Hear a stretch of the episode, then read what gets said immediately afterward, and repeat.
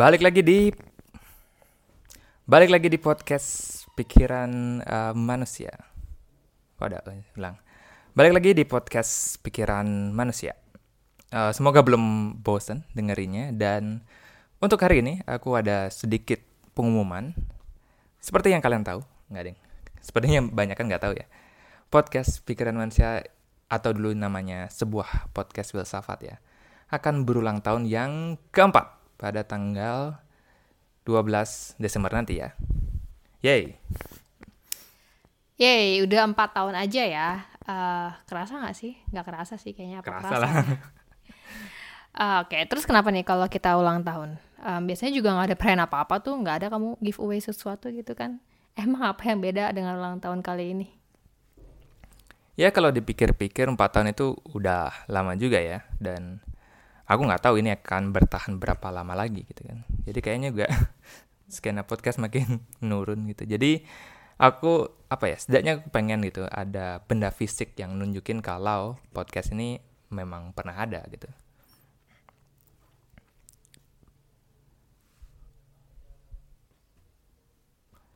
Dan walaupun eh, podcast kita nggak segede podcast-podcast lain ya, tapi aku pengen lah kita sekali aja gitu ada punya merchandise gitu. Dan di ulang tahun keempat ini aku pengen bikin kaos lah ya.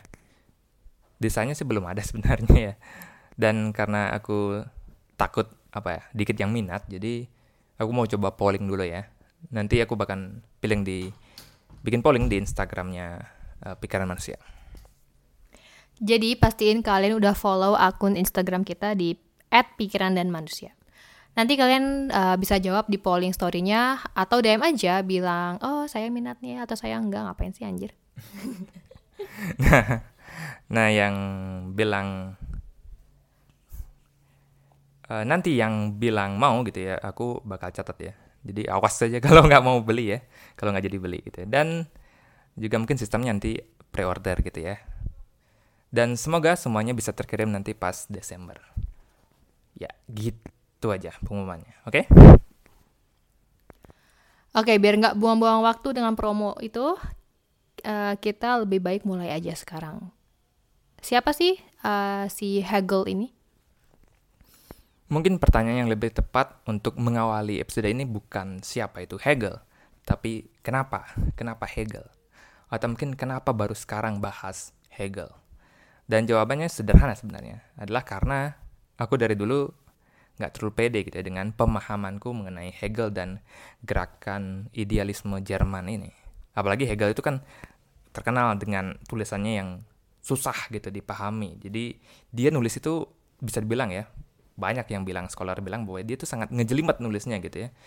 Nggak detail gitu. Eh apa? Detail apa? Banyak banget gitu ya.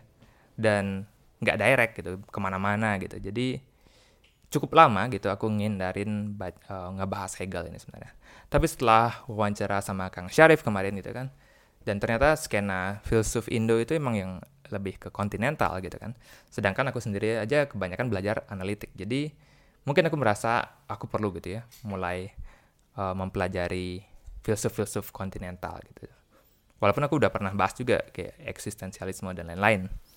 Tapi masih banyak pemikiran filsuf dari eh, cabang kontinental ini dan yang belum aku bahas dan tentunya di mana lagi kita mulai gitu ya selain dari Hegel gitu. Oke, kalau gitu kita bisa mulai dari mana nih untuk memahami pemikirannya Hegel? Jadi untuk apa ya sedikit perkenalan gitu. Jadi untuk sedikit perkenalan, George uh, Wilhelm Friedrich Hegel atau biasa dikenal sebagai Hegel adalah seorang filsuf Jerman pada abad ke-19. Dia terkenal karena kontribusinya dalam berbagai bidang filsafat, terutama filsafat sejarah, filsafat politik, dan uh, filsafat metafisika. Kita nggak bakal bahas seluruh isi pemikirannya Hegel di sini ya. Nggak mungkin sih lebih tepatnya. Tapi mungkin kita bisa mulai dengan memahami bagaimana pendahulunya akan Tapi mungkin kita bisa mulai dengan memahami bagaimana gitu ya pendahulunya si Hegel ini dalam melihat dunia gitu ya. Jadi kita akan masuk ke ranah metafisika dulu nih gitu ya. Jadi apa ya? Secara naluri gitu ya. Kita kita kan melihat terdapat dua alam gitu di dunia ini. Jadi ada alam eksternal yang ada di luar kita seperti kayak kita ngelihat pohon, gedung atau gunung apa pun lah di depan mata kalian sekarang nih, tembok, meja atau apa. Itu kan di luar diri kalian gitu ya. Terus ada alam internal gitu ya, yakni yang ada di dalam pikiran kita gitu ya, nggak di luar gitu ya. Dan di pikiran kita ada ide-ide gitu ya, ada ide, ada konsep gitu seperti lingkaran, kon konsep jomblo itu kan pikiran gitu ya. Ide akan panas misalnya, rasa manis, asin dan lain-lain itu kan internal gitu ya. Nah, dua hal ini gitu ya, dua alam ini itu secara naluriah kita rasakan lah. Semua orang bisa merasakan ada dua alam gitu ya. Tapi gitu ya, bagi filsuf bernama George Berkeley, dia nggak setuju dengan common sense itu. Bagi Berkeley gitu ya, yang ada hanyalah dunia ide yang ada di pikiran kita. Jadi bagi dia gitu ya, bagi Berkeley, sesuatu itu ada gitu ya, jika hanya jika kita sedang amati seperti itu. Jadi dia dia ada di pikiran kita gitu ya. Oh iya. Oh ya, ini kayaknya kita pernah singgung ya. Uh, Berkeley ini pernah bilang to be is to be perceived. Untuk ada un untuk ada adalah untuk diamati. Jadi kamu ada ketika aku sedang liatin gitu. Dan kamu nggak ada kalau aku berhenti ngeliatin kamu. Gitu ragu-ragu gitu nadamu. Ya kan kayak aku mikir oh. gitu. Ya, tentu ini adalah kesimpulan yang absurd gitu ya bagi banyak orang. Ter ya, tentu ini adalah kesimpulan yang absurd bagi banyak orang gitu ya. Masa gitu sih apa ya, misalnya orang tuaku gitu. Masa mereka berhenti ada kalau aku lagi nggak ngeliatin mereka gitu ya. Aneh gitu, kayaknya nggak bisa diterima uh, idenya Berkeley ini. Maka dari itu gitu ya, solusi dari Berkeley mengenai bahwa dunia itu ada ketika dipersif adalah dengan mem, apa ya bahwa terdapat ultimate perceiver gitu ya, atau ada pengamat yang utama dan pengamat ini selalu mengamati dunia jadi semuanya akan selalu ada gitu ya dan siapa lagi gitu ya yang selalu mengamati dunia ya tanpa henti ya Tuhan gitu jawabannya Berkeley Oke, sampai sana paham. Jadi itu yang disebut sebagai uh, idealisme ya.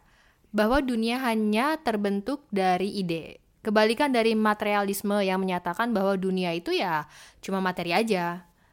Terus uh, gimana nih? Apakah Hegel setuju dengan si Berkeley? Berkeley, Berkeley. Iya.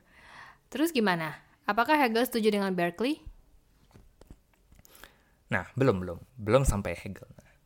Kita pindah dulu nih ke Immanuel Kant gitu ya. Kant juga filsuf asal Jerman, pendahulunya Hegel, tidak setuju dengan Berkeley bagi Kant realitas itu tetap ada gitu ya. dunia eksternal itu atau materi di luar itu di luar dari kita ya itu ada dan bukan cuma ada di pikiran kita hal yang di luar diri kita seperti pohon jam tangan buku dan lain itu itu ada dan Kant menyebut hal itu num, numena gitu ya. Numena atau things in themselves gitu dia. Hal-hal dalam dirinya sendiri. Tapi kita tidaklah mempunyai akses secara langsung kepada numena tadi. Bagi Kant yang ada hanyalah uh, fenomena gitu ya. Atau fenomena itu bagi dia interpretasi kita terhadap noumena tadi. Atau things in themselves. Kalau aku suka eh kalau aku kalau aku suka apa ya interpret maksudnya kan itu jadi kayak gini. Jadi kayak misalnya aku lagi lihat jam tanganku nih misalnya. Yang aku lihat tuh kan bukan jam tangan benar-benar noumena itu gitu ya. Yang aku lihat sebenarnya cuma pantulan dari foton gitu kan uh, cahaya yang masuk ke mataku tapi jam itu aku nggak pernah bisa akses langsung atau lihat langsung gitu ya hanya melalui fotonnya gitu misalnya terus sekarang anggaplah aku pegang jam tangan gitu ya berasa halus gitu besinya tapi dari sudut pandang fisika gitu misalnya tanganku itu tanganku sama jam tangan itu itu nggak pernah sama sekali bersentuhan ya yang kita rasakan tadi itu ya itu cuma reaksi atom tanganku dengan atom jam tangan tadi saling menolak satu sama lain. Itulah rasa sentuhan gitu. Ya. Tapi kita nggak pernah bisa menyentuh itu gitu ya. Jadi bukan cuma kita nggak pernah ngelihat Noumena secara langsung ya, kita bahkan nggak bener kita bahkan nggak pernah bener-bener pegang. Kalau suara dari benda luar itu pun cuma interpretasi uh, apa namanya gendang telinga kita terhadap getaran di udara gitu aja kan. Dan rasa pun interpretasi lidah doang, ya kan? Ngomong tuh gerah ya. Gerah gak?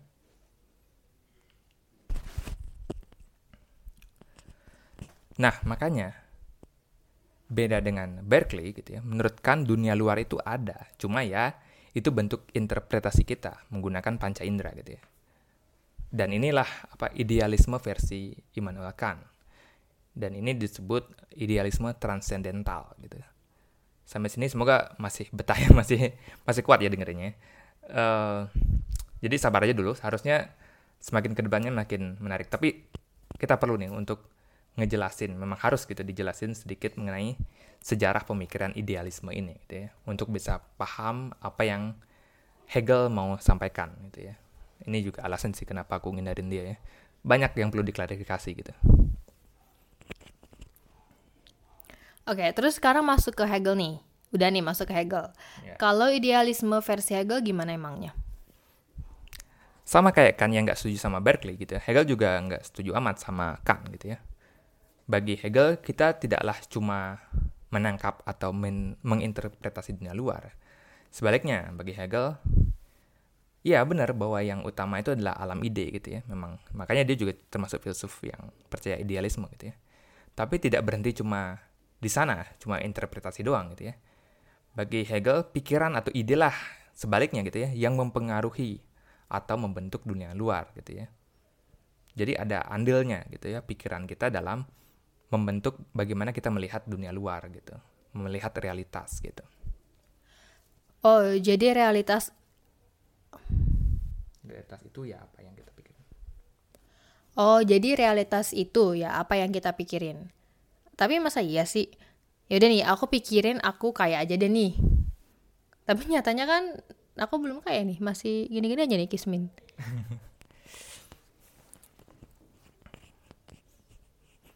Aku mau latihan ketawa. Nggak bisa ya. Palsu banget ya. Awok wok wok. Nah, tentu nggak nggak gitu ya maksudnya Hegel. Ide yang membentuk dunia bukanlah apa ya pikiran cukup pikiran masing-masing individu satu orang aja ya. Tetapi terdapat kategori ide-ide lain menurut Hegel yang berbeda dari ide tentang pohon, gunung, jam tangan, dan yakni ada ide tentang masyarakat, ide tentang budaya, ide tentang agama, moralitas gitu ya, sejarah. Ide ini bukanlah uh, pikiran satu dua orang gitu, ya, tapi ini ide yang berbeda gitu ya. Tapi ini apa ya? Totalitas keseluruhan kesadaran yang ada di dunia. Inilah yang disebut uh, guys gitu ya atau roh atau mungkin the spirit gitu ya oleh Hegel gitu. Totalitas kesadaran gitu. Guys baca itu. Kau bilangnya apa? Guys. Oh, jadi roh atau the spirit inilah yang menggerakkan dan mempengaruhi zaman. Bukannya um, pemikiran satu individu aja gitu. Oke nih, terus uh, apa? Apa buktinya kalau roh atau the spirit ini yang menggerakkan dunia? Nah, menurut Hegel, roh ini selalu berusaha untuk meraih ke pemahaman yang lebih tinggi lagi gitu ya, atau selalu berusaha mendekati kebenaran gitu. Dan salah satu cara kita bisa eh, melihat gitu ya, bukti bahwa ada yang menggerakkan, ada the spirit ini adalah biasanya dengan melihat sejarah gitu ya. Nah, kalau kita ngelihat sejarah pada umumnya mungkin apa ya, terutama pada buku sejarah anak sekolahan ya SD, SMP gitu, SMA, yang kita pelajarin ya bahwa ada peristiwa A terus ada peristiwa B Z C ya udah acak ada ya udah peristiwa demi peristiwa aja dan seterusnya gitu. Kejadian A tanggal tahun ini kejadian B tahun segini ya udah gitu aja kan. Oh jadi ya udah peristiwa aja gitu peristiwa ke peristiwa yang random gitu. Tiba-tiba ada perang tiba-tiba ada pemberontakan tiba-tiba ada kudeta gitu jadi menurut Hegel harusnya kita ngelihat sejarah itu kayak gimana sih?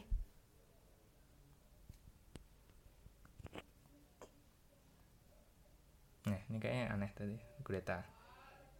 Jadi Hegel nggak ngeliat kayak gitu ya. Terus kayak gimana dong gitu. Oh. oh, jadi ya udah peristiwa ke peristiwa aja gitu, random. Tiba-tiba ada perang, tiba-tiba ada pemberontakan, tiba-tiba ada kudeta. Apa aku lupa? Itu sebenarnya tadi nggak bisa diulang. Oh, Oh, ya, jadi Hegel nggak setuju ya melihat sejarah kayak gitu intinya. Hmm. Terus kayak gimana dia maunya kita ngelihatnya gitu. Oh jadi eh, Hegel tuh sebenarnya nggak setuju dengan itu semua. Jadi menurut Hegel tuh harusnya kita ngelihat sejarah itu yang kayak gimana sih? Di sinilah kita harus paham dengan dialektikanya Hegel gitu. Eh, dialektika itu setahu aku nih ya semacam dialog gitu nggak sih?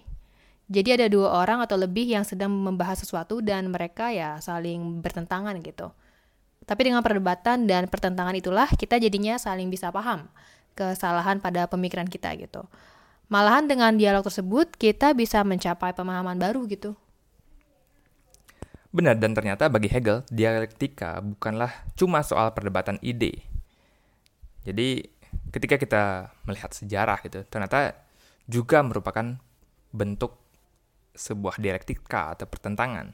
Jadi, bisa dibilang dialektika ini adalah proses di mana konflik antara konsep atau ide yang berlawanan. Jadi, pertama gitu ya, dialektika ini bagi tiga gitu ya. Pertama ada tesis, ini adalah ide atau konsep awal yang diajukan gitu ya. Ini mungkin sebuah apa ya konsep atau keadaan yang ada pada saat ini atau suatu saat gitu.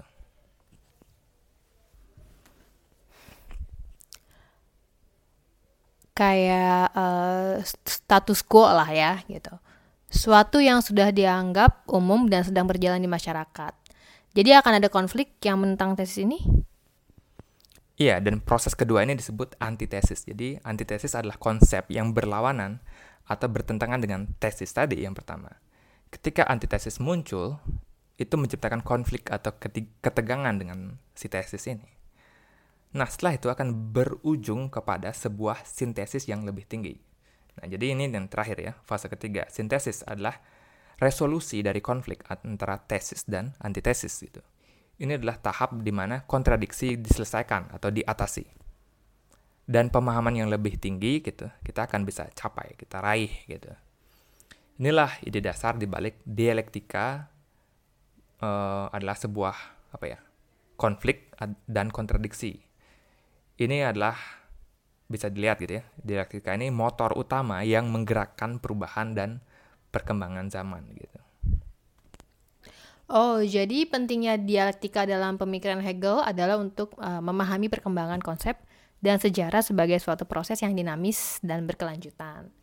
Itu juga berlaku untuk evolusi pemikiran individu dan masyarakat dalam perjalanan menuju pemahaman yang lebih baik tentang kebenaran dan rasionalitas. Tapi aku penasaran nih, ini kan baru eh, omongannya Hegel. Emang sejarah beneran ngikutin alur tesis, antitesis, kemudian sintesis? Nah, contoh gampang yang kita bisa lihat ya, yang juga sering dijadiin contoh itu ya, ya apalagi kalau bukan revolusi Prancis gitu ya.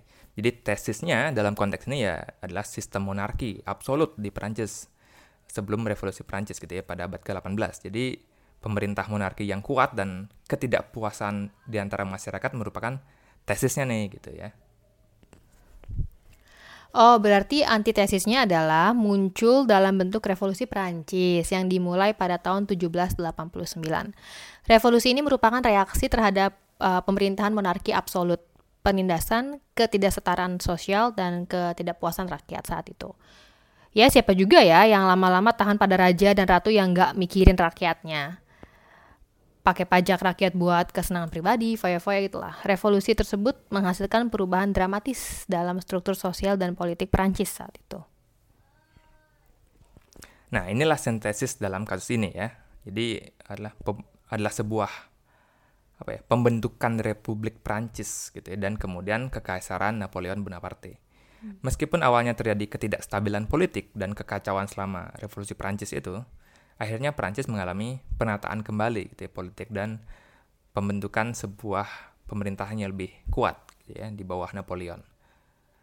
Eh, apa ya Napoleon Napoleon gitu, kemudian memimpin Prancis dan uh, negara-negara lain dalam perang Napoleon itu ya yang mempengaruhi banyak aspek sejarah di Eropa. Ya nggak penting lah ya. Jadi intinya ini ini adalah sintesis gitu ya. Karena itu menciptakan kestabilan politik dan beberapa elemen reformasi yang dipelopori oleh yang dipelopori Jadi ini itu ya tadi intinya itulah tadi ada sintesisnya gitu bahwa ada tercipta kestabilan politik setelah itu meskipun dengan agak sentuhan otoriter gitu ya. Jadi proses ini tuh nunjukin gimana konflik antara tesis berupa monarki absolut dan antitesis berupa revolusi uh, Perancis. Akhirnya menghasilkan sintesis berupa terbentuknya Republik Perancis dan Kekaisaran Napoleon yang mencerminkan perkembangan sejarah dan pemikiran manusia. Ya benar. Tapi progres nggak sampai pada sintesis saja, karena sintesis pun itu sendiri lama kelamaan akan menjadi kembali balik lagi itu menjadi tesis itu sendiri ya dan proses dialektika ini akan terjadi lagi itu terulang oh jadi kayak akan terulang lagi gitu terus terusan berarti sejarah itu ya muter-muter terus apa Berarti sejarah itu ya muter-muter terus atau gimana menurut Hegel? Kan sering tuh ada istilah sejarah kan terus berulang. Akan terus berulang kok kan. Kan sering tuh ada istilah sejarah akan terus berulang. Oh, sebenarnya nggak kurang tepat ya. Kita harusnya nggak ngelihat tesis, antitesis, dan sintesis itu sebagai pengulangan, sebagai lingkaran ya. Uh, pengulangan terus-menerus. Nggak gitu.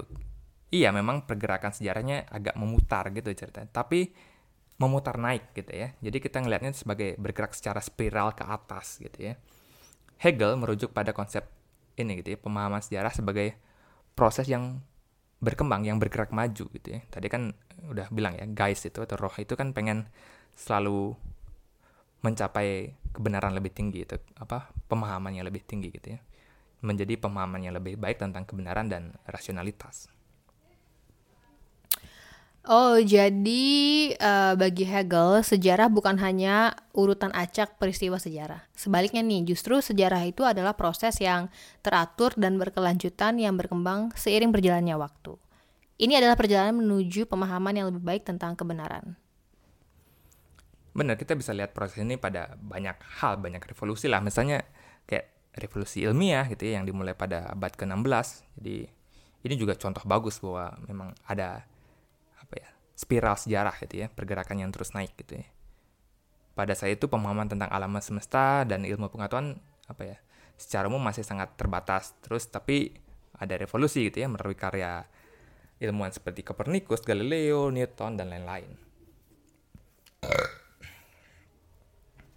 Uh, pemahaman tentang alam semesta dan prinsip-prinsip ilmiah berkembang pesat setelah itu gitu kan ini menciptakan apa ya perubahan yang mendalam dalam cara manusia memahami dan memetakan realitas dunia gitu. Iya sih, kita juga mengalami perubahan pada bagaimana kita memproduksi barang. Revolusi industri yang dimulai di Inggris pada akhir abad ke-18an adalah contoh nyata dari perkembangan sosial dan ekonomi yang menunjukkan spiral sejarah. Perubahan ini melibatkan peralihan dari ekonomi agraris ke ekonomi industri dengan dampak besar nih pada masyarakat, teknologi, dan hubungan antar kelas-kelas sosial. Ini kan ya adalah langkah maju dalam pemahaman dan organisasi ekonomi yang membawa perubahan besar dalam kehidupan sehari-hari manusia. Iya kan kayak apa ya? Revolusi teknologi juga kan gitu kayak dulu aja HP cuma apa 64 MB itu udah gede banget tapi sekarang udah sampai 2 tera gitu kan secepat itu perkembangannya dan ya kita selalu berupaya meraih apa ya hal lebih tinggi gitu. Oke, ya tentulah manusia dengan pikirannya mampu memajukan peradabannya ke tingkat-tingkat yang lebih tinggi lebih tinggi lagi. Tapi klaim Hegel bahwa kita pasti selalu maju itu uh, kayak terlalu berani gak sih? Buktinya sekarang aja kita masih ada kekerasan, ada perang yang muncul-muncul lagi. Ya walaupun gak di seluruh dunia sih. Ya gimana ya?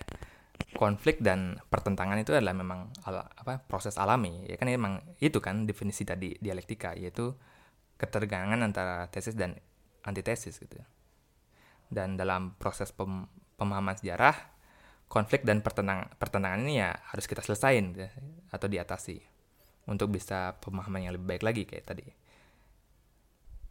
Jadi meskipun gitu, dia bilang gitulah. Tapi aku pun sedikit setuju dengan kamu bahwa aku juga ragu dengan klaim bahwa kita akan selalu beneran gak sih kita berusaha menjadi lebih baik gitu ya. Soalnya aku kira kita udah gitu ya, harusnya memiliki pemahaman lebih baik tentang bahwa perang itu ya menghasilkan korban jiwa yang tidak bersalah gitu. Kita kita udah lihat sia-sia gitu ya. Kita udah lihat sia-sianya sebuah peperangan di Perang Dunia 1 dan 2 gitu dan diakhiri dengan pengeboman di Hiroshima dan Nagasaki. Tapi sepertinya kita belum benar-benar paham gitu ya. Kalau perang itu ya apa ya, tindakan bodoh gitu ya. Harus berapa korban lagi gitu ya, berapa anak-anak lagi yang harus jadi korban baru penguasa-penguasa tadi lah di negara itu sadar gitu ya betapa bodohnya keputusan mereka. Jadi gimana ya? Lucu aja kalau klaimnya Hegel bilang kita selalu berusaha mendapatkan pemahaman yang lebih baik, tapi kok kesalahan itu diulang-ulang lagi gitu kan? Jadi ya kapan belajarnya gitu? Nggak nggak nggak, nggak belajar belajar juga gitu. Jadi kalau kita telusuri lagi, jadi kalau kita telurus, kamu tuh telurus ya, jadi bingung kan gua. Jadi kalau kita telurus telusuri. Telusuri lagi. Jadi kalau kita telusuri lagi nih, tentu kita sebagai manusia secara pemikiran bergerak maju. Tapi ada aja lah kesalahan yang kita ulang-ulang-ulang-ulang lagi. Sepertinya pergerakan spiral sejarah yang Hegel kira itu tidaklah bergerak semulus itu nggak sih? Ya begitulah. Mungkin itu sih untuk apa ya? Idenya Hegel dan tapi juga ironisnya dengan kejadian sekarang ya, yang terulang lagi uh, kesalahan yang sama gitu membuat apa yang Hegel bilang kalau kita akan belajar itu kayaknya kita sebagai umat manusia nggak belajar gitu kita masih ulang lagi kesalahan yang sama gitu. Ya gitulah. Mungkin itu aja untuk Hegel kali ini. Jadi semoga yang aku sampaikan ini cukup akurat ya. Jadi aku pun agak sulit memahami tulisannya tulisannya Hegel gitu ya. Jadi kira-kira inilah gitu ya pemikirannya yang agak aku oversimplify gitu Thank you ya udah mau dengerin. Ingat jangan lupa cek di Instagram Pikiran Manusia dan info ini kalau kalian minat untuk beli merchandise kita. Jangan lupa seperti biasa komen di reels kita. Ya, atau di mana pun lah. Di Noise, di First Story dan lain-lain. Dan follow di Spotify. Oke, okay, infoin ya merchnya. Kalau kalian setuju. Oke. Okay? Bye. Setuju aja ya. Bye bye.